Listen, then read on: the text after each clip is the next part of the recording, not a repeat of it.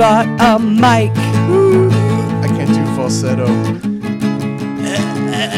bought a mic. I got the falsetto singing it. Yeah, yeah, yeah. We bought a mic. We bought a mic, mic. We bought a mic. We coughed a mic. We bought a mic, mic, mic. We bought a mic.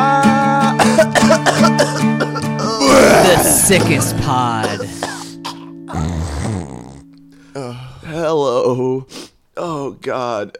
I'm. I'm gonna. I'm not gonna make it, guys. Welcome to the Tiny Tim Hello, podcast. everybody. This is uh, Ernest Calderon, and I'm doing the We Bought a Mic. Uh, And I'm Hunter Mobley. This is a hunter only episode. Yeah, This is Talking Coheed. it's Hunter and then two new hosts. I'm Flu Drew, and that's uh, Cold Ernest. We're offshoots of the originals. We're not as good. We're sequels. We're made of phlegm. yeah, the originals are not coming back. You're a sequel that's made like eight years too late. yeah, uh, Finding Dory, anybody? it's true. Welcome to the show, guys. Uh, the flu has stricken the We Bought a Mic household. Struck? St- stri- strikened? Strickland? But we are still here to, you know, keep the pod flag flying. The last pod flying. I mean, some people say that uh like the show must go on. I think the pod must go on. Always, always. I'm saying this as the person Yeah. here at this table who's not sick, Yeah, meaning I'm gonna up. be the only one here who's sick next week. Yeah. Well, you you had a little bit of a cold one time, but Yeah. you got over it quickly. Yeah, it's fine. You powered through, which is what we're gonna do today. Um, yeah, so not too much to talk about. A couple movies that we've been watching, some shows, and uh, the Grammys. So you guys want to get right into it with the Grammys? Uh, sure. I uh, I watched it live. I don't think you guys did. Did you? No, I was working. Yeah. I was working, but I actually put it on at work with the audio. With the audio? Yeah, with the oh, audio. Wow. Okay. For like half of it, and then like the country Christian singers started coming out, and Yeah. I was like, all right, I'm just gonna put on something. that was a now. good like 20 to 30 minutes of the show and i was just like Way oh, too long. God, okay enough of this but i i mean i thought the performances were really really great the awards actual like prizes i was kind of whatever about but Yeah. i really enjoyed pretty much all the performances The awards were like very just like okay, of course Bruno Mars is gonna have a huge win, everything. But I thought that the uh, the finesse performance was Yeah. awesome. That was definitely my favorite part of the show. Kendrick's Can performance was dude was kendrick's great performance was to amazing start everything off. yeah, was that was awesome. sick. I saw that. it was like it started off with a bang and then just downhill Yeah, from with the there triplex, and then finesse is honestly just a great song. Oh yeah, it is. Do you guys think that the Grammys are like the least notable of not that they're the least notable of any award show, but like they're Yeah. the most distanced from like actual popular opinion? Yeah, I think they definitely are. I think that they are every time I've watched them for a long time and every time I've watched them I it's always the the feel has always been like are they really that fucking old? Like they took so so long to give a shit about hip hop and they still don't enough where like if there's a good pop album, it's gonna beat a great hip hop album. Still, Exactly, and that that was the case this year. I mean, damn. Kendrick still does not have an album of the year. yeah, Yeah. it happens a lot. They, I mean, they're just they're really you know they're showing their fucking gray hair. They're not evolving with music. Like you can fight it all you want. Maybe they don't like it, but it's maybe time to acknowledge that it's good, like and great. I think that you know Kendrick has he been nominated for his past three albums for album of the year? Good Kid and if, To Pimp a Butterfly. I don't remember if I feel like To Pimp a Butterfly was nominated, but I I know think- that that one didn't have a chance to win. Good Kid should have won, but I think To Pimp a Butterfly lost to Taylor Swift. I'm pretty sure. And of course, uh, Good Kid lost to Macklemore, Yeah, which is never forget. If you're gonna give it to a hip hop artist, you're gonna give it to the white hip hop Yeah. artist. I just think that like Kendrick kind of gave the the Academy, the Grammy Academy or whatever, like the perfect album to choose for album of the year. Like not only was it critically revered, but it was like a huge commercial success. oh yeah, some serious bangers on there. Yeah, damn it's like what you'd expect a album of the year should be. And they just completely passed it over. Not saying 24 Karat Magic isn't a good album, but damn, it's like the clear con- consensus album of the year. I mean, It's just, I mean, it's a joke. If they if they want to not be taken seriously, then we are very open to not taking them seriously. Like Yeah. it's not like it's any fucking weight on me to be like, hey, the Grammys are stupid. So if they continue to be stupid, then what the fuck ever? Who cares? Did you guys catch uh, Gambino's performance? Yes. No, I did. I actually haven't seen that. I really recommend it. Probably one of the best of the They night. play uh, Redbone. No, he did Terrified. Ooh, that's cool. Yeah. Okay, tight. Yeah, so I was really expecting him to do Redbone because that was the big song, but w- with Terrified, he kind of showed like a more like soft, uh, just like more toned down, real R and B side of of the album, um, and he brought on. Little Simba on stage, Yo. the, Oh, the little kid who's going to be in the Lion King with him, Yeah. playing yeah, the young yeah. Yeah. version of himself. Uh, so I thought that was neat. It was it was a really Yeah. cool performance. So uh, Jay Z got fucked. eight, he had the most nominations, zero wins. Yep. That's Um, that's crazy. and it's not surprising. Uh, Logic didn't win for the the "Suicide Kill Me" song.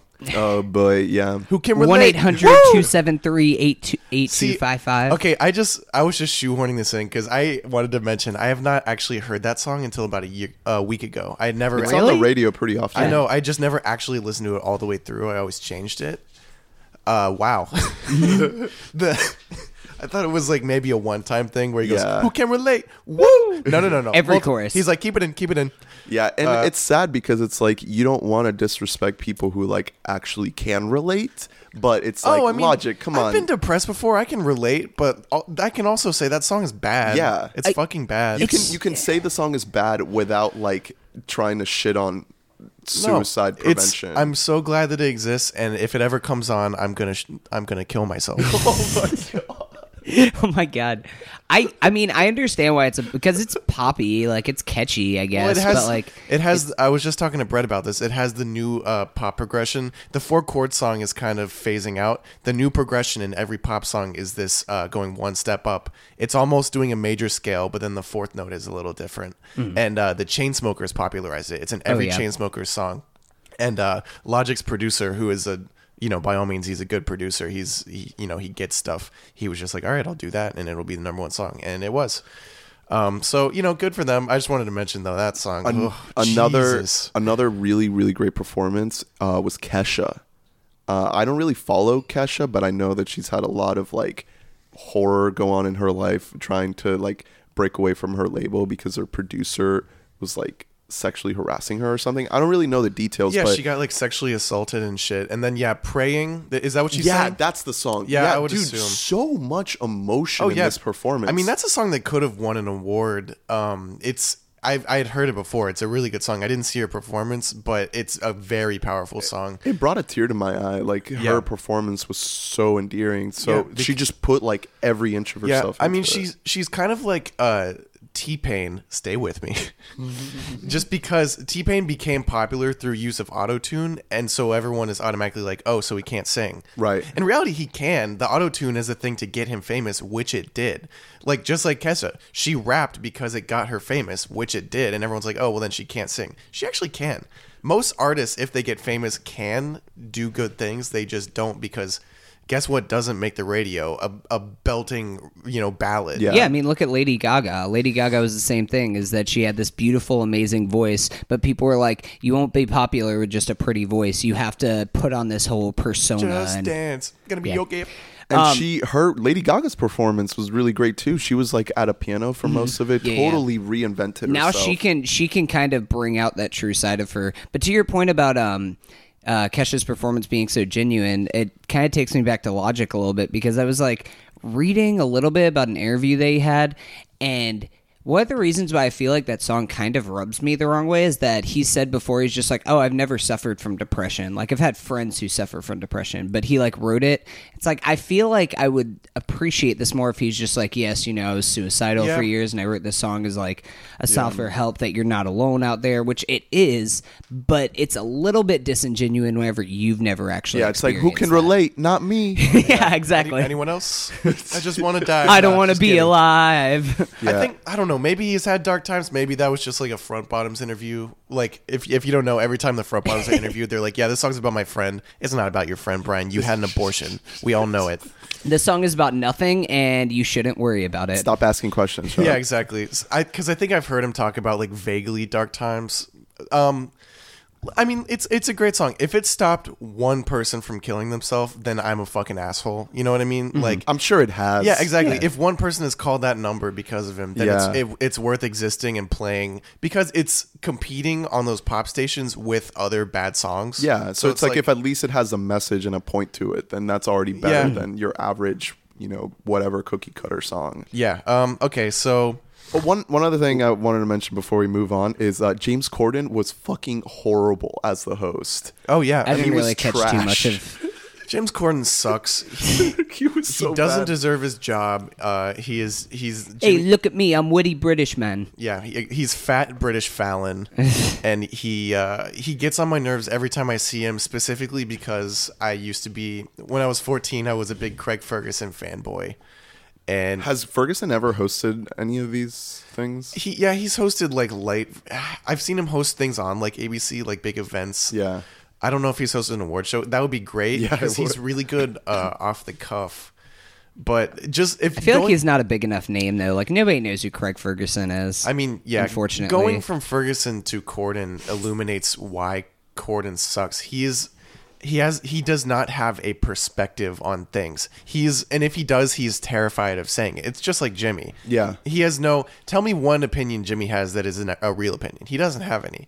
Like, there's something to be said for like supporting someone who just He put out- does, dude. It's so great. yeah, so great. He doesn't. Donald actually Trump, think so that, great, though. so great. His past is so. He has so much darkness in his past. He's been an alcoholic before. He's been on drugs. He uh he ha- used to have like this obsessive thing of like like Jim Carrey used to have like I'm gonna be famous. I'm gonna practice these fucking impressions for ten hours a day, and now he's just nothing. And uh yeah, James Corden is just like my one of my biggest pet peeves because if more late night hosts got hired like that, like it would just be the most blank, boring Yeah. landscape. Yeah. Uh, can we just have a moment of silence for rock? They didn't present the best rock album on the live ceremony, which means Wow, Rock is dead. which means Yeah. R.I.P. Rock. Who even won that? The war on drugs. Yeah, which is awesome. Oh, that's deeper dope. understanding. That that's dope. Um, also, another thing of note: uh, best new artist. SZA. I thought that the award was definitely going to go to either SZA or Khalid, and as- of course, it went with bland pop artist Alessia Cara. Her speech who- though was really great. I didn't see her speech or anything, but Gaia pointed out apparently Alessia Cara has been out for like three or four years. That she's actually had radio songs. Yeah, the well, she's not a new new, artist. artist. It's a weird like, category. that happens like every year though. There's, yeah, there's but always like someone that's like, what? But there's always but Alessia Cara has had songs that were like top 40 hits like a couple years ago. So that at that point like I mean, I consider Chance it breaking onto the scene. Chance won like that award last year. Yeah, but he still he broke like 2017 was kind of a breakout year for him with Yeah. Coloring Book or uh, 2016 was Yeah. I should say. But um like Khalid and SZA broke onto the scene this past Well, year. essentially, a lot of the time, the uh, the Grammy see new artist as like it's the first time they're being recognized by us at the Grammys. Yeah. So you'll get that a lot where the new artist is like, uh, what? Not new. oh, anybody else see um um Tyler's Tyler's get up for the Grammys? Yeah, the ear flap hat. Yeah, that was that was That's fun. cool. All right, any other thoughts on the Grammys, guys? No. Uh, Black Panther the album is a thing Yep. that is happening. So yeah, Kendrick So Kendrick hyped. shared this on Twitter. He was the first one to do it yesterday. Uh, this album looks fucking dope. This looks like like the album of the year. it's essentially a new Kendrick album. Um, It's a e- Top Dawg though- album. Yeah, even though he's not on every single song, he's probably gonna like oversee the whole thing. Yeah, it's it's a it's a top dawg curated playlist. That's what they're calling it. Um, but in most songs there is a member of Top Dawg featured, and if not, it, there's someone that like is great. So. Uh, we get another uh, Kendrick and SZA collab, which the first one on on SZA's album is an amazing song. Yeah. Well, I I think this song is out though. All All the stars. all the Oh, really? stars. Yeah, that's like that's like one the only song from the album that's out. I just I really hope that this is an album that's better than the sum of its parts because I like King's Dead is like a good song, but it's nothing like great blow you away when you consider like Kendrick is on it, Jay Rock, Future, James Blake, like it should be amazing and it's it's just like a pretty good song. Wait, I, I haven't even heard this song. Oh, really? It's been out for uh, for a little bit. Oh, with now. James Blake and yeah, with James Blake. Oh, yeah, shit. I there's a part. There's a breakdown in it in uh, King's Dead, which is horrible. It's really bad. Well, I guess we'll see what the effect of the album is on the film. I don't think all of these songs are going to be in the movie. no, I don't think. Or that, or It's not they'll gonna have be like, like- little snippets of it and it's, stuff it's like not that. going to be like a Suicide Squad type of deal where it's like a fucking music. oh dear video. God, I hope not. Yeah. Um, I'm hearing really good things about the film. It, the the LA premiere was a couple nights ago, and Mm-hmm. everyone is saying it's one of the best, if not the best, Marvel movie. Yeah, I'm, I'm excited for it. The album actually comes out on uh, February 9th, so it'll be out a few days before the movie actually premieres Yeah. in wide release. We'll uh, we'll make sure to, you know, give you our our thoughts. We didn't get a screener for this one. Um, unfortunately not. I mean, you guys aren't really getting the big sp- screeners yet, Yeah, but we're maybe not. one day. Yeah. Maybe one day you you two will. Maybe you'll make it as a big shot. Shut the fuck up. Spoilers for later. Hunter got to see a, a certain film, Yeah, a he- certain critically, highly Ooh, critically yeah. acclaimed film. I'm I'm not unconvinced that you could have gotten us like into that too, but you were just like, I don't sorry know, guys. man. It was pretty exclusive. yeah, sorry, only got one. They just sat down ten of us in like fold out chairs in front of a MacBook and then just hit play in front of we're, all of us. we're actually about to talk about that, but before Hunter wanted to bring up a little something first. Yeah. Um. Have you guys seen all the controversy surrounding uh, the first Purge? Yeah, uh, I don't even understand how. I mean, I get why it's controversy. The, the Purge has been going balls out for this shit forever. Yeah. Yeah. they've always been super anti-conservative movies. Um, mainly because they're just the whole point is that they're kind of calling out the fact, hey, conservatives, policy-wise, vote-wise, don't like poor people, which is just a thing.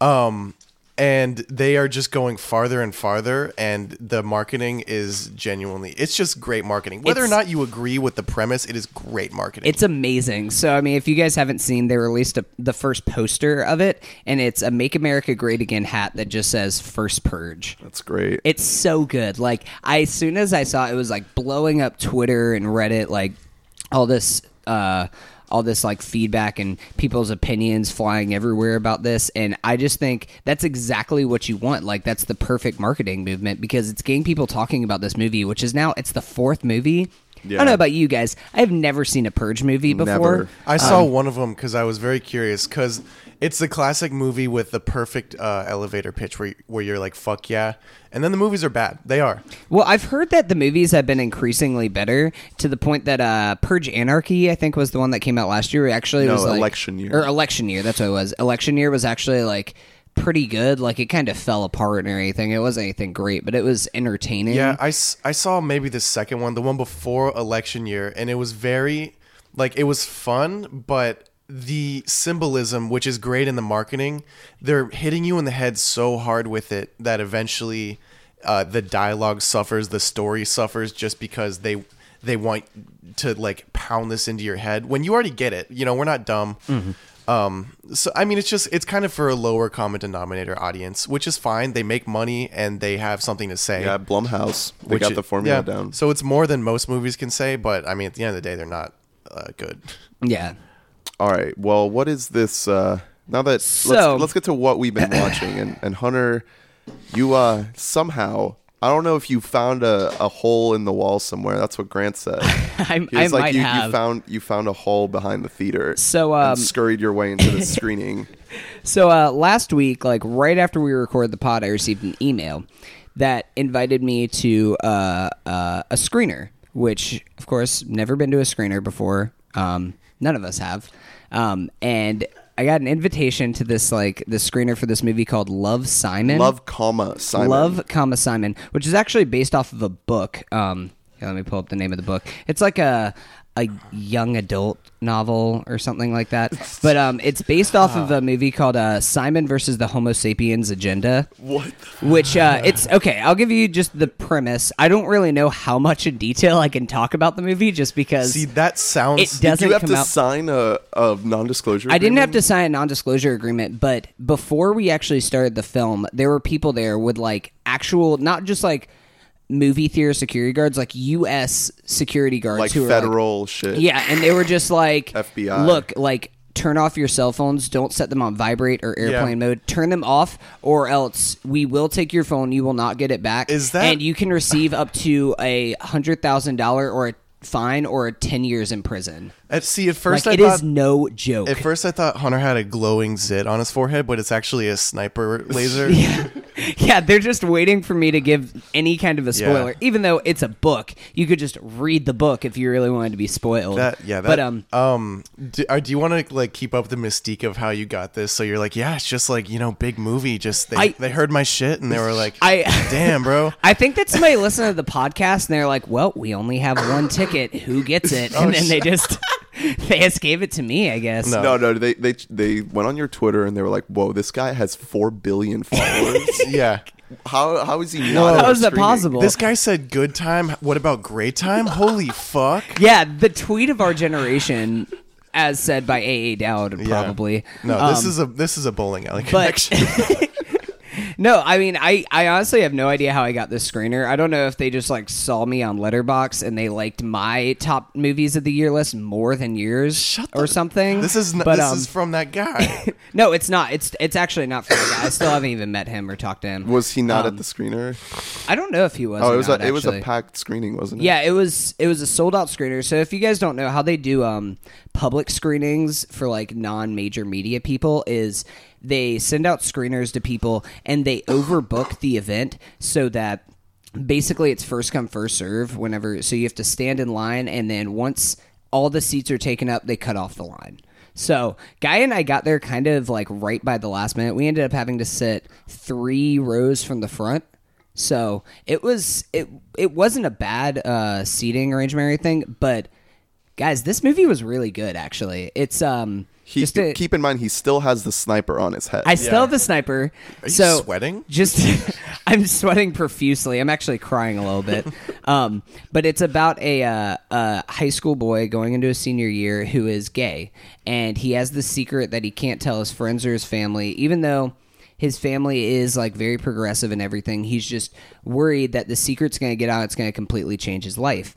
Um, suffice to say that a student happens to figure these are all things that happen in the very beginning of the movie so i feel comfortable talking about it. but somebody gets a hold of his emails this email exchange that he's having with this um, random other student who posted on this anonymous website for students um, and he just basically wrote like my life is like a ferris wheel and that it's always going up and down trying to like hide the secret that i'm gay and he left his email on there. So the main character Simon started an email thread going back and forth with this guy, each of them going under pseudonyms um, to try and like keep their identity secret from each other. Somebody gets a hold of his emails and starts kind of blackmailing him with this, Damn. just to do whatever it takes to keep this identity hidden. Um, but this this cast is amazing. Just to kind of go through it. Um, Tony Hale is in here, who's Oh, shit. actually a family friend. Like Tally Tally alum. Tally native. Um, my uncle and him went to acting, uh, like a young actors, which is a uh, uh, a kind of program for young. I mean, if, actors. if you need if you need like a, a review of how great this place is, it pumped out Hunter Mobley yeah, so that's that's. I can't wait for them to put my And- picture. and my sister Camilla. and Cheryl Hines yeah, Cheryl Hines. of RV. but um, uh, Jennifer Jennifer uh, Garner is in this. Josh Duhamel. Um, wow. Okay. the main kid, uh, Nick Robinson, I've never really seen him in anything before, but he was awesome. Like, really, really good. Uh, the main girl who plays his best friend, um, Leah, is the main girl from 13 Reasons Why. Actually. Oh, Yeah, which I haven't seen that. So another person of note on this cast for Love Simon is George Lendeborg, who Lord George Lendeborg Jr., who you might recognize as Kyle's best friend in Brigsby Bear. oh yeah, the director guy. Yeah, Yeah. yeah. But um it's directed by this guy uh Greg Berlanti who he's never really made any notable movies before. I think the only other movie that he's ever made is a movie called Life as We Know It, which I've never heard of but also has Josh Duhamel in it. I've heard of that. Um I've heard not that's not great. Um it has like a 40% or something on Rotten Tomatoes. But um uh, he's what he's most notable for is he's actually the showrunner for shows like The Flash, Supergirl, Arrow, all the CW. Oh, those are huge All successes. the CW DC shows. Um, he's the showrunner for them, so he basically like writes and kind of came up with the central idea for He these looks pretty young. I feel like he is pretty young. He's probably like in his uh, It's like four. four, 45. 40s? 45. Um, but yeah, uh, he was also a producer on uh, Ryan Reynolds' Green Lantern, if that tells you anything. Neat. Man, this Yeah. sounds great. no, but uh, it this story like there I I wouldn't say it's a perfect movie or anything. It definitely suffers from like very classic coming of age story cliches. However, um, it's just it's really it's really heartwarming and endearing and i found myself actually being like questioning trying to figure out who this mystery kid is that this guy's crushing on and it's it's told like a love story and not just like this like gay thing that needs to be uh, hidden because one of the things I really liked about this movie is that they're not in a conservative town. His family isn't this conservative family that's closeting him in, so he feels like his family's going to disown him. He is in a very like 2018 progressive family, but he still has feels the need to hold the secret in. Um, I think that it was excellently uh, performed. Like I said, the direction in it was very surprisingly good, just because of a guy who hasn't really done much directing. It's has some really great uh, stylized directing in some of it that almost gave me some I Tonya vibes at parts. Like there was a one part um, in the movie where he says. Uh, like, oh man, I can't wait to just move to Los Angeles and just be like one of the other gay boys. And it like shows him like in a dorm room hanging up like pictures of men and stuff. And then he like walks out of his dorm and everybody's saying, I want to dance with somebody. and like everybody's just wearing like, like, red jumpsuits, and blue jumpsuits, and yellow jumpsuits, just like dancing around. It breaks, it breaks into like a da- musical dance number. And then he like turns to the camera. He's like, okay, maybe not that gay. It's like stuff like that, like very stylized. That I, I just, I really appreciated the directing. It's really funny, but also touching in a, in what a kind way. of uh, release are you thinking it's gonna get? It's well, it's supposed to come out in March. yeah, it comes out like March. Uh, yeah, yeah, yeah. Wide release March sixteenth, I think, something like that. Are you Um, going to publish your exclusive advance review? I, I just might. I have to. I I honestly like after watching this movie, I wanted to tweet out and like give more thoughts on it, and I didn't really know what exactly I could say, so I looked at like Black Panther tweets and reviews to kind of like get like a little bit of a summation of all right, just general thoughts, maybe a couple specific Well, I mean, scenes. but- Disney Disney is way more. yeah, like- I mean, but this is a Fox production, so I didn't want anything. I don't want to be like taken to prison because I give some thoughts on a podcast or something that 50 people listen to. That, that does happen Yeah. a lot. Hey, we- people we- get just like hauled off in the paddy wagon when they're recording their podcast. we we would still try to do the pod with you in prison. Oh, thank We'll- you. We'd find a way. Over yeah, the you'll phone. call in. Yeah. I'll be like, "Hey guys, I only have a five minute conversation. Yeah. Let me just burn through my thoughts real yeah, quick he's like, here." uh, so this week I read The Grapes of Wrath again. And then uh, the dictionary, I'm like halfway through. but um, actually, I I recommend it. Um, I will say this is the first uh. Uh, first movie of 2018 that I've seen, and I think it is the best movie of 2018 that I have seen so far. What but about also the Phantom, worst. Phantom Thread. Well, that was 2017 technically. technically, Yeah, because we also saw the post in 2018, but I consider this Yeah. a 20 like a true 2018 release. But I recommend you guys see it on March t- 16th whenever it gets a wider release. Cool. All right. Well, Chill. what's uh what's next? That's uh, Love Simon in theaters, maybe soon.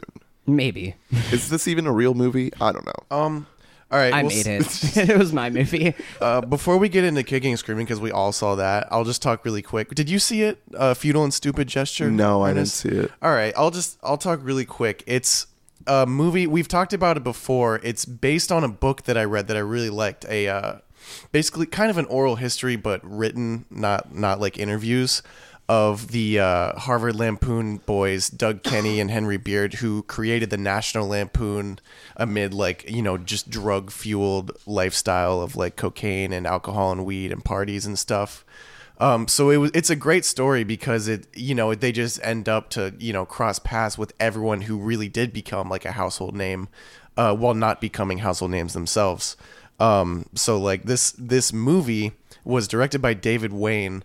uh, which I I I think that I could see him having a personal connection to this story because he also was an Ivy League boy, Yeah. who kind of created a comedy empire with his college friends. Um, and I'm I don't I'm sure he didn't do that much blow, but I'm sure there were like drugs and alcohol involved, like making Yeah. uh, wet he hot. would for he would blow it David, away from David him. Wain Yeah. doesn't look like he's ever done drugs a day in his life. They, I mean, in that Wet Hot documentary though, they're fucked up like all the time.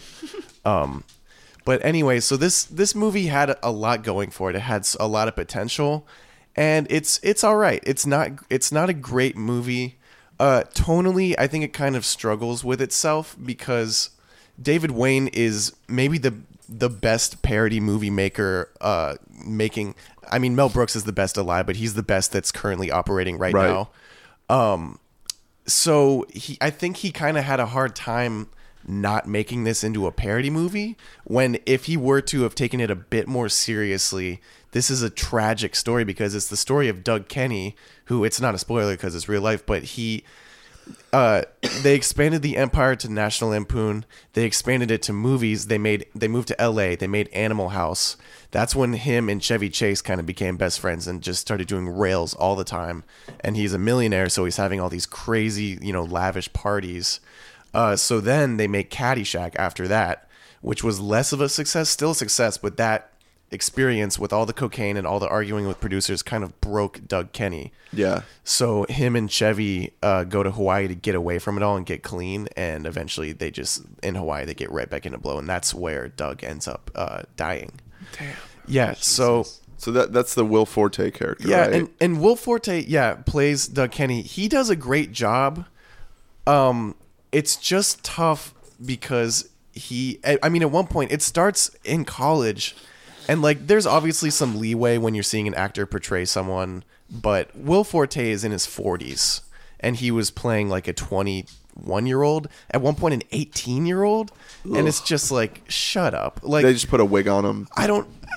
Part of me, like, it was fun to see all these celebrities because you have like Joel McHale playing Chevy Chase, you have John Gemberling playing um, what the John Belushi. You have uh, everyone recognizable. A lot of people from the old Wet Hot Gang are playing these very famous people. But part of me, Donald wondered- Gleeson's in there. yeah, Domhnall Gleeson actually does great playing Henry Beard. His American accent is not great at times, but it just part of me wonders if it would have been better off if they just picked people who were actually that age and uh, whose faces we didn't already recognize because it was distracting. Um, and so it, it's a good movie, but like I said, it it struggles with. There are times where it breaks the fourth wall, and that really works because there's there's a they made a narrative choice to have an old version of Doug Kenney, just some old actor narrating it, and he shows up in the frame a lot, but he's like a ghost, like no one can see him, and he's just talking to the camera. That's weird. Um, it's it's pretty cool. I think that's a really cool idea, and he breaks the fourth wall. And when he does it, it, it definitely works because like they a couple times they they break it to mention like yeah this is all uh, white people because you know it was it was the '60s and the '70s. Um, so like we were progressive, but we weren't actually progressive, you know. Right. Um, so it works a few times, but sometimes they just need to let more serious moments play out, and they kind of don't. Um, they're. It, I think it's pretty well directed. Like it's not. It's not distracting or anything.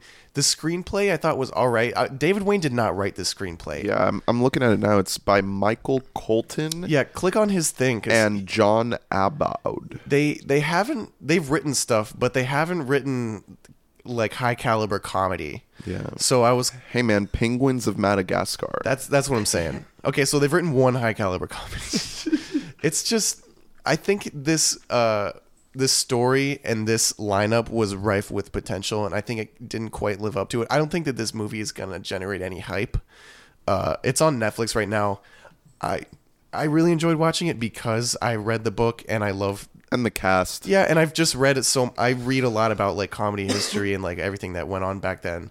So it was fun to see it played out on the on you know I mean the proverbial big screen. It was on Netflix, but I was kind of disappointed by this honestly. I wanted to love it uh It should have been amazing. I think I think the book is better. Uh, but that's I think that's the case with most things, or at the very least with most things, the the one that you read or that you see first is what you like more. Right. But the uh, the book, I mean, if you want details on this story, which you do because it's interesting, then read the book. the movie is uh, it's a fun time, and there are great moments, and the great moments are the dramatic moments. So that's why I kind of wish he didn't shy away from that so much. It's just it's a movie that wanted at points it was a parody, and at points it was a biopic, and I just kind of wish it was a biopic. Yeah, it was too inconsistent with its tone. Yeah. Um. But yeah, I mean, it's on Netflix. Uh, it might it might get buried, as it happens with a lot of Netflix films. Like if they're not getting a lot of views, Yeah, they'll this- just get completely buried by other shit. yeah this this isn't i don't think this is a movie that's going to generate a lot of hype it also suffers from something that a lot of biopics do where they want to cover so much of the story that it kind of just seems like they're playing bingo with major life events you know like oh mm, here's this Yeah. and then this and like it doesn't really flow it- very well. Yeah, the, in the beginning specifically, it kind of skips around too much. I I almost wonder if they needed to show them in college at all, because I think if they maybe started with them, like moving to New York and starting the National Lampoon, they would have been able to get more in detail about the juicy stuff. Mm-hmm. Isn't it kind of sad how like movies like this, like this movie had its premiere at Sundance uh, a couple weeks ago, and then it simultaneously got put on Netflix, but I don't think people are gonna watch this movie. So it's like all the work that went into this film. Yeah. It's just going like David Wain is not going to get any information from Netflix as to like how many people are watching his Yeah. new movie. It it's, I think yeah, you're right. It's kind of sad. Um, the title is very bad. I Yeah. was I was shocked because the title for a book you can have a wordy title like that, but like with Love Simon, they changed it for a movie. Yeah. If you read any book about movie making or screenwriting, the title is like a bigger deal than you might think. The Yeah. title, especially when you're on Netflix, you're just looking at a picture and and words, and you're trying to make a choice. And a lot of the time, uh, like that makes the choice for you without you even reading the description. a This- stupid and futile gesture sounds like like a two and a half hour movie. Yeah, And it- it's not that. It's just it does not match the tone of this movie because the movie is like for the most part it's like a it's a drug fueled like trip through this guy's comedy journey. That if you asked me a million guesses, I would not guess that if you just told me the title. Like it, it just needed to be called something else. Like even just like the lampoon or some shit like that. Yeah. Like it it I don't know. I think that there were some poor choices made and with a few tweaks this could have been a great movie, but not quite. Sad, sad. Yeah. Well, we've been catching up on some stuff, and the first thing coming up is the assassination of Gianni Versace, American Crime Story. Whew. Okay.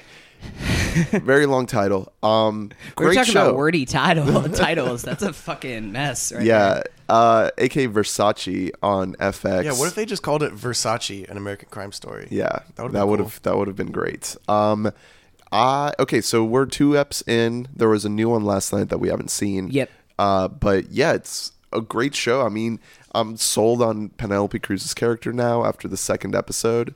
I think she she's great. I think Ricky Martin. Yeah, Ricky like, Martin's really amazing. good. I uh, okay, so last week whenever we were talking, I hadn't watched the first episode yet, so I watched one and two um, this past week, and unlike you, I'm not sold on Penelope Cruz. I think that she's good, but I hate her stupid lisp that she's going for. I don't know if that's a thing that Donatella actually has. I mean- I didn't I didn't really notice As- a list. Well, I mean, that's the only possible option is that Donatella actually has that because otherwise she wouldn't make that yeah, choice. but it's just like it. It. I, I don't even know what exactly it is. I feel like it almost rubs me as like, okay, she's acting. Like that's not a real lisp. True. When like otherwise in her performance, like I buy everything else that she does. I. well, this like- whole show is very theatrical. It's yeah. very over oh yeah, top. yeah, just like every Ryan Murphy Well, joint. yeah. But I, I like. I think that she is good, but in uh in a show that is really elevated by the cast, I feel like she kind of just blends in and she doesn't really Yeah. elevate the role. I think Darren Criss is like so fucking he good. is he is amazing. he like blows my mind with every scene. he was great in the first episode, and it just got even better in the second episode as we saw a little bit more into his psyche Yeah. and to just how fucking weird he is. like this is a straight up murder and you like Yeah. are really understanding where he comes from a, a little bit more each episode you know, Mm. in in the pantheon of uh, Glee castmates, he's doing pretty fucking well for himself. oh shit Well, Too 'cause- soon. Well, first the like main star died like a while back, like years ago, and now this new guy freaking. Well convic- first he con- was convicted yeah, yeah, convicted of child porn, and then he just offs himself. And he just killed himself which is himself. probably the right move. yeah Uh, so good for fuck darren that guy. Yeah. Um. Okay. Yeah. So anyway, Darren Criss, even more impressive considering. Yeah. like it's just it's he is the most uh believable character in that he like you look at him and just his little like his very subtle like facial movements that he does his little smirk that he has is horrifying like it's just little things like that like Whenever I look at him, I just think like, "Wow, what if Brendon Urie from Panic at the Disco was a serial killer?" And that's what I that's what I think of whenever I see him. so the the two main, I guess, like th- character plot threads in the second episode are. Um, Don't spoil it too much. yeah, know I, I won't. won't. I won't. Even Uh, though these are real life events that have already taken So place 15 years it. ago. it, it explores Gianni Versace's past and like you know his issues uh, with being gay and like illness and all these things, and it parallels that with the uh, flash forwards of Andrew uh, Cunanan's, uh, I guess. Grant and I were talking about it and we described it as like this overbearing like jealousy that's fueling his murderous rage. So you you do get this kind of like insight into his fucked up mind and how he has this desire for Versace and not not really just for Versace, but like anyone who is like successful. Yeah, just that famous. lifestyle. Yeah, because you do get a shot of him like looking at that Marilyn Monroe portrait, Hmm. and the look on his face as he's looking at the portrait is like this look of like wanting to be there, Yeah, wanting to be admiration. Yeah, wanting to have his face on a wall somewhere. Like he desires to not be forgotten and not be, you know, just some pile Mm-hmm. of shit. Like he wants that recognition and that success. and to that point it's like he has these sociopathic tendencies to the point where I feel like I can only trust what we're seeing him do about half the time. Anytime that I see him behave in like some like very psychotic way, I'm like, wow, I believe that happened. But then when you see this like charming guy out on the beach and everything, you're like, I don't think that this ever happened. Like I, and that's exactly the way that it's meant to be portrayed. Yeah, and I, I think as the show as the season goes on, we're gonna start to lose more more sense of what actually happened in real life and like what is more dramatized because I think the whole point of the show is to make you like not sympathize, but I guess like understand why this guy was a murderer and like kind of put you in the headspace of like someone who would commit these horrible crimes. And with that comes lies and deceit. Yeah. There's uh, one specific scene in the second episode where uh, Darren Criss's, where Andrew Cunanan uh, runs into a guy on the beach and brings him back to his hotel room. And that is the most like horrifying shit that I've ever seen. Oh, what happens in the hotel yeah, room? Yeah. That is. God, you guys are such homophobes. You know. Like, dicks and butts, fingers and butts, dicks and butts. All right. That is Versace, aka the assassination of Gianni Versace American Crime Story on FX. So next we've been watching The Good Place, uh, another one that Drew hasn't caught up on, so we'll we'll stay spoiler free. Um, great two episodes. Uh, now that we're caught up, I think there was another one either tonight or last night. Uh, but at this point in the show, I just I don't even know what's gonna happen with each episode. Like each episode ends, and I'm just like, holy shit! Like anything could happen in the next episode. Like it it it, it kind of sets you on a path, but you're like we've come to expect this show to just surprise us. So I'm just ready for it. I'm And- just ready for it to happen. this show like radiates of Michael Schur and like in that this is his fifth show now that he's made to the point that he is always thinking five ten steps ahead and he treats the audience with that same level of respect where he never lets you get ahead of the show. He always keeps you on your toes with what's going to happen next. Now at the um the last point that drew watched it went into a whole nother like big thing that happened. Should we just go into like a little bit of spoilers over what happened recently? Yeah, I mean, this or we was- can we can save it All right, until if you actually you catch up. if you haven't uh, caught up on the Good Place, just just skip on ahead. If if you're Just trying look to at those catch up, timestamps. yeah, just just click on ahead because we're we're gonna get into a little bit of a spoiler discussion. So uh as so the last episode that you saw Drew was them leaving the good place. them getting on the train, correct? Yeah, exactly. as the like the whole neighborhood just disappears into the void. And that's just like a mark that because that whole episode I thought was kind of just all setup episode, but then at the end we get that whole thing where the neighborhood is gone now. Like we don't know what this group is in store for next. Yeah. and the and the episode that follows is directed by Alan Yang of uh, uh, Master of None fame, and it's a great, great episode that furthers this insane plot while also still uh, inputting these just great little tidbits of you know what it means to be a good person and like the great conversations that we get between Chidi and Eleanor about ethics and morals. Like the show even though it's constantly like upping itself in terms of like the crazy plot twists it still has that thread of like what it means to be a good person, you know, what we want out of each other as quote unquote good people, like our expectations for ourselves and our loved ones. And it, it hasn't forgotten what the core theme of the show is. I really appreciate it. Yeah, I can't wait for you to watch the two most recent episodes, Drew. Ah, Just because there there's a moment specifically in the episode right after the last one that you watched, the Alan Yang episode, which are just some of my favorite jokes of the entire series. Yeah, yeah, there's some some really good shit. So we'll catch up more next week with the good place.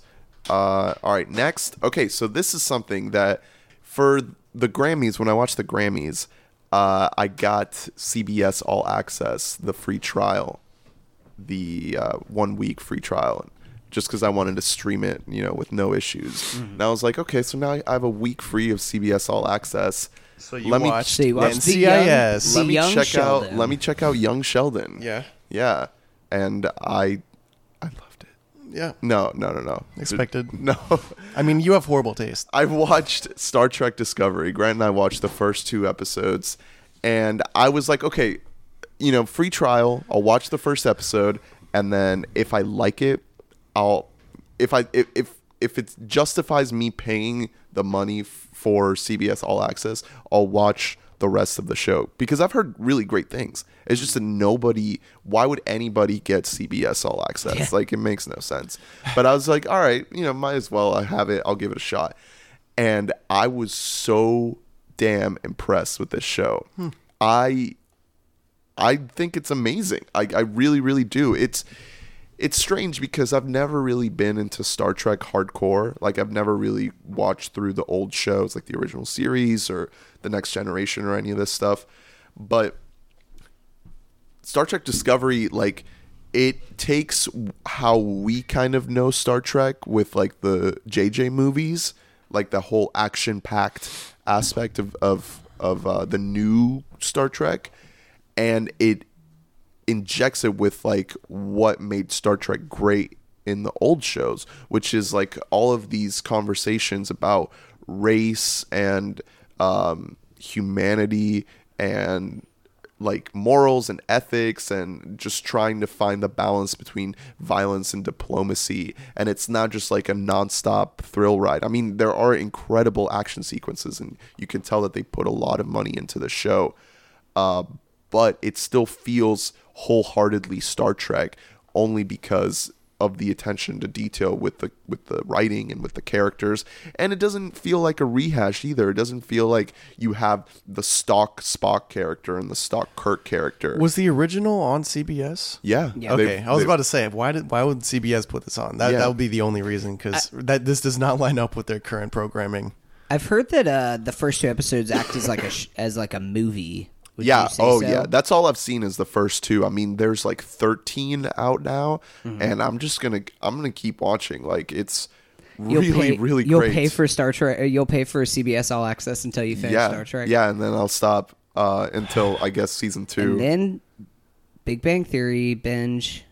yeah uh law, law nci order Okay, close enough. Uh, but but yeah it's it's a good show i really recommend it i'm not i'm not saying that like everyone should go out and sign up for cbs all access because unless you're sponsoring us, yeah, I wouldn't recommend. will. yeah, CBS if you want to sponsor us. Uh, but I, I think you know if you want to sign up for the free trial and watch the first episode or two, and then decide for yourself if you want to keep going, totally recommend it because I was really shocked with how good this was. I'm glad to hear because I've heard a lot like people talking about the action and stuff, but I'm glad that it is still having more sophisticated discussions in it because I haven't really seen much Star Trek at all. If anything, I've seen like a few episodes here and there of uh, the Next Generation, but That's I, the one with Sir Patrick yes, Stew. yeah. Um, but uh, there was one episode in particular that I actually I've seen I saw it before and then uh, actually watched it in a philosophy class where um, it's an episode with Data where they're basically there's another Data that comes along and they have this whole discussion about like what it is to be alive and to be considered like a human, Right, Because that is, it is be like an android, Yeah, right? he's he's like a conscious android and all Yeah. that stuff, and he's just like, I can think, I can feel. How does that make me different from you? Stuff like that, and it's like kind of that brings up that whole idea. Blade Runner. Kind of, yeah, it's very Blade Runner esque Yeah. in that it really kind of blurs the line between what is real and what is just like uh, artificial. That's Star Trek Discovery on CBS. Uh, what else have we been watching, guys? Drum roll, please. Wait, what are we? No, what are we? oh, it's it's What is cracking Criterion. Oh, fuck me. No. so, um, I made a purchase. Crack and Crate. Crack and Crate. Um, I made a recent Criterion purchase. I'm gonna picked crack up, your fucking Blu-ray case. I picked up the Will Ferrell hit. Just kidding. It is a movie called Kicking and Screaming from 1995. Kicking and the word screaming, not kicking and sign screaming. ampersand, yeah. Ampersand screaming. So, uh, not the Will Ferrell movie, but the Noah difference, Baumbach you movie. I fucking was idiots. I was really pissed when you know the Criterion logo came up, and then I didn't see Will Ferrell like surrounded in like by a, bunch, blue tiger. yeah surrounded by a bunch of little soccer. Remember how kids. Mike Because in that movie? Oh it's like, what are you doing here? Also, every kid, including me on my soccer team, learned that trick that ends up winning him the game, Yeah. where he does a little whirl on the ball. Yeah. So don't talk shit, is what I'm saying. So that movie's horrible, but we did watch a movie called Kicking and Screaming, which was actually really good. I found. Um, this is a this was a movie. This was Noah Baumbach's first film that he ever made. He was about 26 years old when this movie came out. Wow. Um, so and you can tell that it's written from the perspective of a young, recent graduate of college, in that it follows these kids who graduated they they went to their college graduation and basically they watch a year of their lives pass right after college and kind of realize that they're all too afraid to break out from the mold and try and do something different so they just kind of fall into these familiar patterns Yeah. one of them graduates as a mechanical engineer and then he gets a job at like a video store it's, it's like stuff like that where you are too afraid to actually go out there and take the risks Yeah, and, and change they're all from what you know They're all just. I mean, most of them at least are. They're very similar. They're all very cynical. They all, like. There's a line where they're like, "I just wish I was retired." That's basically the theme of the movie. Like they just don't want to do the whole career thing. Um, this movie, like they're all very uppity, and that's just part of it. You could. I was thinking because uh, someone else unnamed called it pretentious, and you could definitely call it that. It was it was my girlfriend Gaia. But she, I, I will say, Gaia hated this movie. Well, it is because it is very uh it's a snobbish movie because it's based on his real life. I'm sure he did go to an Ivy League type school and hang out with a bunch of white dudes and they all talked like this.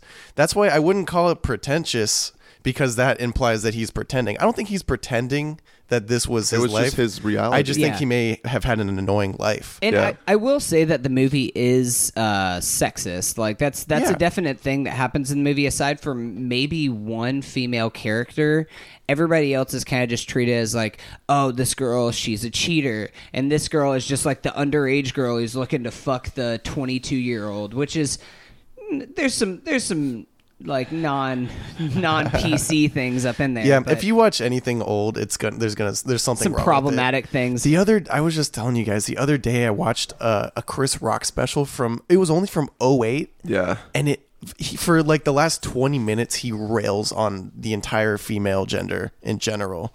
And I was shocked because it was only from 08. But yeah, this, uh, it definitely doesn't treat women as like people in this movie. I think that that's also probably something that is rings true to how his life was. I'm sure his life in college was just a bunch of fucking boys hanging out talking about, you know, how much they hate everything and how great they are. So, uh, I'll give it that. At least the writing was, you know, pretty ambitious. I I thought that the writing was good because it is it was overwritten, but it wasn't overwritten in the way of like like shut the fuck up most of the time. There were some moments that were like eye rollish, but like there were some genuinely hilarious moments in this movie. Um, it, the the way they're the group dynamic is like very believable and it it feels like I'm watching like some like college age kids. Also, it is kind of self aware about how up its own ass it is because there are like Yeah, some of the comments. Most of the female characters in it tell the guys they're like, you guys all talk the same. Yeah. because they do. They you know they're all just kind of they of all similar. look the same too. yeah, they all look Yeah, the same. they, yeah. That that was not a thing. single brown person in the movie. But, Yeah. uh, It's just a very it's just a very like upper class like old. It's almost like I guess it's from '95, so that is a long time ago. And I think that writing wise, you know, it, it draws a lot from Robert Altman, who did um, Nashville and MASH, and those are two films where like, you know, you they feel a lot like this because they have that sort of episodic nature where you have these kind of like uh, small, self-contained little plots that add up to a larger film, and then you have characters with a lot of like naturalistic uh, sort of dialogue where they talk over each other a lot. Uh, that's very, very Altman, and that's something that Aaron Sorkin became famous for with The West Wing. But Kicking and Screaming came out like four years before The West Wing first Yeah. aired. I mean, they all, yeah. I'm sure it's all rooted from Altman. I've read interviews with that guy. Yeah. He's very influential because uh, Baumbach is very, he's famous for that. For and that's one of my favorite things in writing is when people can pull off a scene where there are multiple conversations happening. and it's not just the writing it's the directing too it's Yeah. these very long takes Yeah. of the camera just sitting still with like a two shot and just not really very stylized you're just having the actors perform without any cuts like it was, I was extremely impressed by the direction when you consider that this is his first directing. Yeah. job. Was- like he isn't even credited with like a short film or anything before this movie. Like this was his true like directorial debut, and the way that he is able to move the camera and these long takes and performances that he's able to get out of his actors. There are some lines because these are some relatively unknown actors in this movie, so there are a little bit of points, especially uh, with one or two of the female characters, where it seems like all the lines are delivered very monotone-y, which I feel like that was part of the vibe that it was supposed to give off, but it's doesn't necessarily work. Like this isn't like we're watching Killing of a Sacred Deer or something. where, Right, like yeah. I understand. Like oh yes, this is just the tone. like, this huh, movie is this going bad for. acting? Yeah, like where you really can't tell, and I just kind of chalk it up to being bad acting at that point. But um, overall, like I I really really enjoyed this movie. Especially there's one notable scene towards the end of the film where um they're all kind of ragging on one of this one guy in their friend group and basically the main guy grover kind of steps in and is just like stop picking on him. Like why are you doing this? And they're just like oh you know we just always pick on mac that's just the way that we do it. And um he's just like no like let's step out. Let's change who we are. And even the kid who's getting picked on is just like nope this is just like our dynamic. This is just who we are. We're not going to change Yeah. and like I just I I really like the messages of the movie because as somebody who's about to graduate college, I feel like I've had these same over like underlying feelings of just Yeah. like what if I'm not really like ready for some kind of a drastic change? What if I'm not going to be happy doing the thing that I want to do, whether it's moving to a different city Yeah, or committing like- myself to a certain career path? Yeah, it's like what if what if I'm like decently happy now, and why would I change that? Um, and there is a, there's a character in it played by Eric Stoltz, Yeah. funnily enough,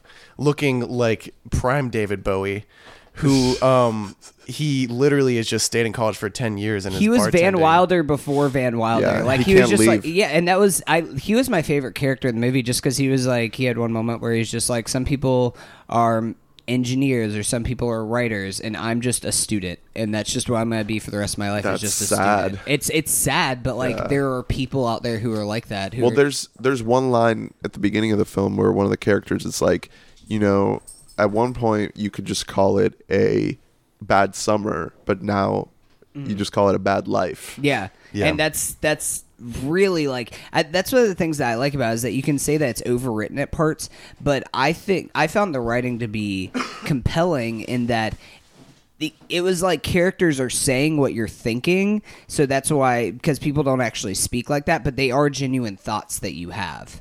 Hmm. I yeah, I enjoyed the movie. It is it's a boys club movie. It's like it you know, it's a it's a segregated movie. It's a product of its time. Yeah, and Mid '90s, early '90s. and it does suffer for that. It I mean, it's a movie it's a movie that has one perspective, but it it shits on that perspective. That's the saving grace of the movie, I think, mm-hmm. because otherwise this whole movie would have just been a big jerk off, like a big circle jerk where you're like, would these guys just shut up? Hey, but who's jacked off today? yeah, but but the theme of the movie is practically that these guys are wrong for feeling this way Right. a lot of the time. So that's what kind of saves the uh the essence of the movie where you're not just the whole time you're not or at least I wasn't just like shut up because the movie is saying these guys should shut up. So they're kind of the movie's in on its own joke. Like Noah Baumbach is not saying like, "Man, we were awesome back when this happened." He's saying, "Wow, we were kind of up our own asses back then." Yeah. yeah, and that's why the film holds up. You know, that's why the Criterion Collection picked it up, and that's why it's gonna keep being watched because it's not gonna fall into the void of film. Yeah. it's gonna keep being remembered as like a great movie. Yeah. Have you guys ever seen any other Noah Baumbach movies? No. Because this Uh, was my first, actually. yeah. I, I watched The Squid and the Whale a while back. I've heard but great things about that. I don't remember it. I was too young. He also writes Wes Anderson movies. Yeah. So I mean, Uh, I've, I love. I love he's his written. writing. Yeah. I know he wrote uh, like uh, uh, the Life Aquatic and Yeah. stuff like that. Fantastic but, um, Mr. Fox. Yeah, but I, uh, I just, I really want to, I really want to see Frances Ha. Um, I've Starring heard that Greta that's like kind of his, his masterpiece or so. Like, it's not like he's had a huge success or anything like that, but just. I like I love Greta Gerwig after seeing her work with Lady Bird and I really enjoyed this so I want to see their collab work especially since they're married so I don't think they're married. are they not married? They're just like They're just dating for a long time. Yeah, I know they've been together for like Life at least partners. five years or so. Because before this, uh, um, Noah Baumbach was married to Jennifer Jason Leigh for like five years or so. Damn, That's interesting. Yeah. it's a big age gap. I think. Yeah, uh, I think it's 14 year difference between Greta Gerwig and Noah Baumbach. Ooh, Yikes. mommy. So yeah, so she was like 12 when Kicking and Screaming came out. But All right, uh, you guys want to take a quick break? yeah, let's go ahead and take a quick break. We'll be right back. This podcast is brought to you by Gaia. She's my girlfriend, and we have different opinions sometimes. She's also a consciousness altering service that is being sponsored on social media. Join Gaia. Expand your consciousness. We are Gaia.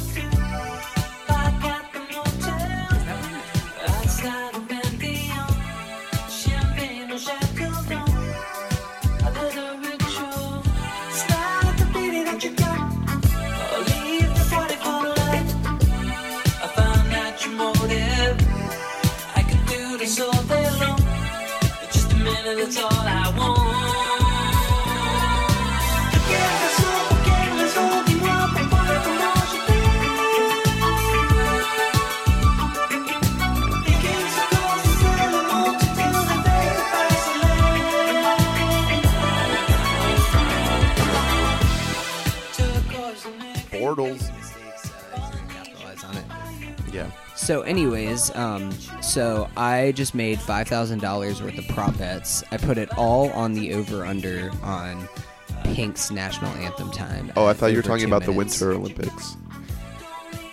Yeah, I bet all my money on the curling event. We're trying to do a transition, Hunter. Uh, Jamaican. Did you bet on the team. on the skiing, Hunter? I bet on uh, Katie Holmes. Is this the Poker Olympics? Yes. Um, this is uh, the bankrupt Olympics where uh, I lose all of my money and I come to you guys as a beggar.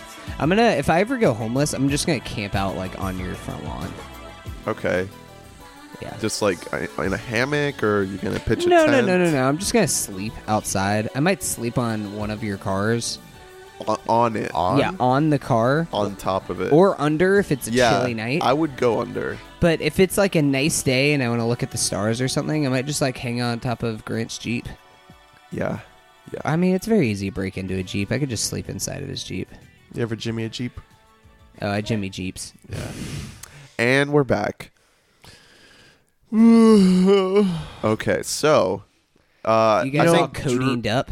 Drew uh, has been quarantined in his room for like Yeah, a week. I was all holed up. I got to catch up specifically uh, on. I mean, I've been watching a ton of shit, but the ones we're going to talk about are two 2017 uh, movies that made both of your. Well, I mean, they were on your list. They weren't necessarily high up, Yeah. um, but I had been meaning to see them, so I finally did. The only reason why they weren't high up is because there were so many, like the quantity of great films Yeah. in 2017. I, I mean, I agree with one, but the other one I put very high on my list. Um, so the first one we we can talk about is Molly's Game. I finally saw Aaron Sorkin uh, written, Aaron Sorkin directed. Starring Jessica Directorial Chastain. debut. Yeah, so this is uh, again, it's a very compelling story to begin with um, about Molly Bloom, her you know transition from It's a true true story. yeah retiring from downhill skiing and getting uh, wrapped up into running high stakes uh, poker games for celebrities. Um, as we mentioned, because Michael Cera has a very polarizing performance as a guy named Player X. I don't understand why this performance is polarizing. He has like two minutes of screen time and he's fine, but He's fun. I'd He even adds- say he's fun. Yeah, you know- I'd say he was good. Yeah, it's like it's almost just like he doesn't do that much either way. Like it's not. I thought he was gonna be like all over the place, but he was just mostly like I thought it was good. And everyone's like that was the worst thing I've ever seen. I think my theory about this is that uh, Michael Cera gets uglier every year, and now people see a guy looking like that on a screen, and they're like, he's not allowed in the movies. um, like he, he- it was fine when he was like 18, but yeah, um, he was like the cute, awkward kid. yeah. Um, yeah, but so anyway, this movie I thought was uh good, and I think it, it should have been better. Um, I think Aaron Sorkin has made way better movies. Uh, I mean, I haven't I haven't seen the original '90s ones that everyone goo goo gaga gagas over. Um, can you few edit? good. Have you ever seen a? I'm a gonna few- take another clean take on that. goo goo goo gaga guys over. Have Um, you ever seen a few good men? No, Oh, that's the thing. That's a but great one. with that said, Social Network is one of my favorite movies. It's consensus. It's it's kind of the perfect backdrop for a Sorkin movie. Here's the thing with Sorkin: he can make the most boring things, like a deposition, seem incredibly interesting. I think that he can also make an incredibly interesting thing seem very boring. Yeah. Like this was a high stakes poker movie, and at times it felt like a deposition. Like it was almost the opposite effect that it usually has. Um, just because the base content, if he didn't, if he didn't in, infect every moment of this movie with words, words, words, I think there could have been better acting performances. I think It, it's just like relentless dialogue. Yeah, whether that- it's whether it's a conversation or just straight up voiceover, it like doesn't stop. Yeah, and I think I think the movie does suffer for that. I think the acting does because uh, Jessica Chastain does very well with what she's given, but I don't think that you can make a case for her winning any like an Oscar because most of the movie she's just asked to recite dialogue at an insane pace, and when you're doing that, there's only so much emotion you can really show. Yeah. So she just it's he he tends to do that with his characters where sometimes they're they're kind of robotic because they're just like ba ba ba ba ba I think ba you ba. could say the same thing about Idris Elba. Yeah, he he has a a great great monologue toward the end, and I think that he his character was kind of asked to do more heavy lifting than Chastain's, um, because his he has a giant monologue about Chastain that Yeah. Chastain could have very easily uh, you know been asked to give that monologue, and it would have bolstered her chances for any award. It's it's a good scene, but it's just like why is this man having to s- tell Yeah. this other man why the woman is so great? Why can't she just big- do it herself? Yeah, it's just like here's the thing about this